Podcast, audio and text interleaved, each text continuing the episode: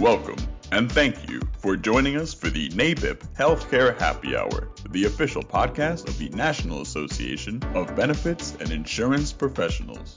Before we begin, please take a moment to subscribe to our podcast on Apple Podcasts or Spotify. The podcast is distributed on these platforms every Friday and is included in NABIP's weekly member exclusive health policy newsletter, The Washington Update, giving you a head start on your healthcare happy hour.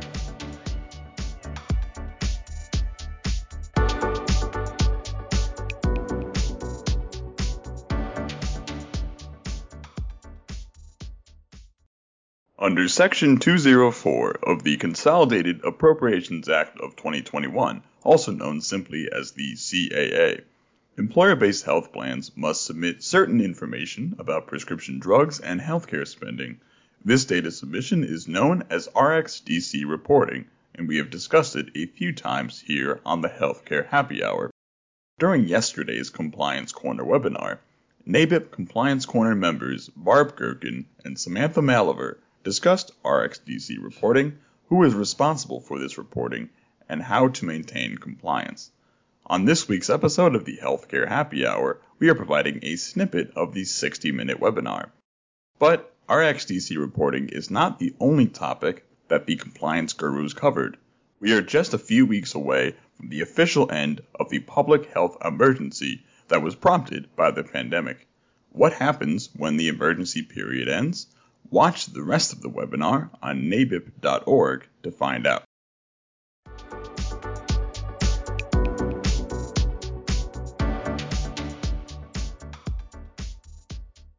Today's presenters are Barb Gerken and Samantha Malovrh.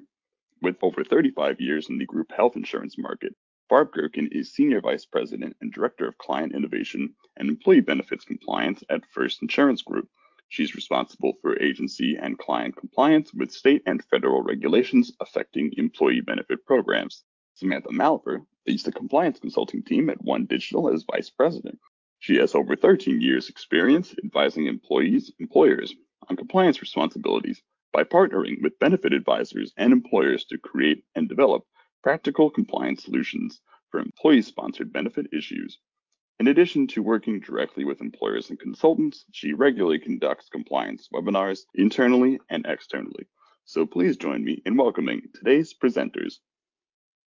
Thanks, Dan. So today, me and Barb are going to cover a variety of kind of hot topics. The first one I'll cover is the prescription data or the RxDC collection process. And then we'll move into the COVID related emergencies, so discussing the public health emergency and then also the national emergency and what those mean. So specifically how it impacts group health plans of certain tolling certain health plan deadlines, the Medicaid unwinding, uh, group health plan coverage or plan coverage of vaccine, testing, treatment of COVID-19, and then telehealth flexibilities. And then we'll round out with new uh, updates on gag clause attestation and then finally touch on air ambulance. So I'll start out with the prescription drug and healthcare spending report. I do want to note that if you want to go a bit more in depth on the RxDC report, you can watch a previous compliance corner webinar that Barb actually hosted back in November of last year. So it's on, on demand on NABIP's website. I believe it was held on November 18th of 2022, and that still has a lot of great information in there. I was just going to cover kind of an overview and what's a little bit different with this round two go around reporting. So as an overview, the RxDC is a data collection that was authorized under Section 204 of Division BB, Title II of the Consolidated Appropriations Act of 2021. Some may also refer to this as the No Surprises Act. It had a lot of transparency requirements within that massive piece of legislation. See, the RxDC report, it applies to group health plans, so it includes fully insured and self-funded. It also applies to health insurance issuers in the individual, student, small group, and large group markets, and then finally, federal employee health benefit carriers. It does not apply to account-based plans such as HSAs, FSAs, HRAs, also short-term limited duration insurance plans or excepted benefits. RxDC, although it is prescription drugs, it's not only about prescription drugs. Other topics included in the data collection report is average monthly premiums, and those are separated out by members or employees and employers. Also spending on healthcare services, which is separately spent out for hospital, primary care, and specialty care. Going to be looking at prescription drug spending, utilization, and rebates, fees, and remuneration, and then also the impact on prescription drug rebates on premiums and cost sharing.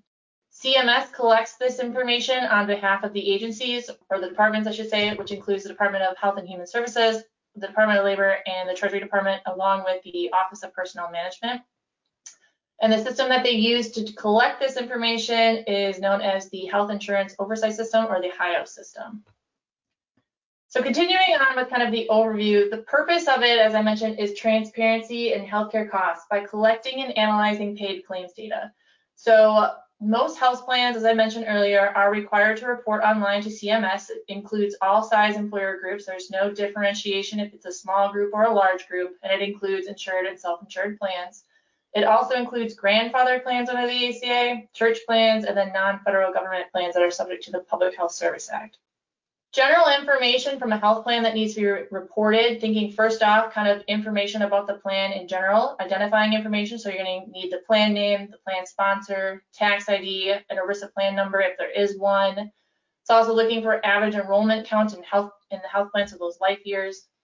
If the plan is insured, looking at total premiums. If it's self-insured, looking at premium equivalents. And then it's going to be breaking out the average premiums or the premium equivalents paid by the employer and the member or the employee. And then it's also looking at prescription and healthcare claims paid over the calendar year. They're looking at reference year. So when they say reference year, they're looking, they mean the calendar year. What's note is that not all this information is going to be available from one entity, especially employer groups are not going to have this information all on hand. So CMS recognizes this and they allow multiple entities to report on the same health plan. And as I mentioned, if you want to know a little bit more about specifically what they're looking for, you can check back on that previous webinar. As I said, Barb did a great job of reporting on that one. So the first report was due technically at the end of December of last year, but it was later extended through the end of January of this year. So it was extended to January 31st, 2023. It covered data from the 2020 and the 2021 reference year and kind of what's different from the first go around to the second round that's now due June 1st of 2023 is this requirement of average premiums paid by the employer and the employee. And then going forward, this is an annual reporting requirement. It's going to be due June 1st of every year.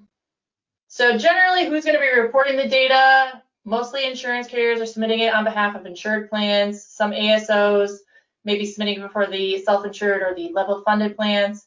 A lot of TPAs are submitting for self-insured plans. This could include the uh, pharmacy benefit manager's prescription info or the PBM maybe submitting the prescription data separately. Like I mentioned, multiple entities can be reporting on behalf of one plan.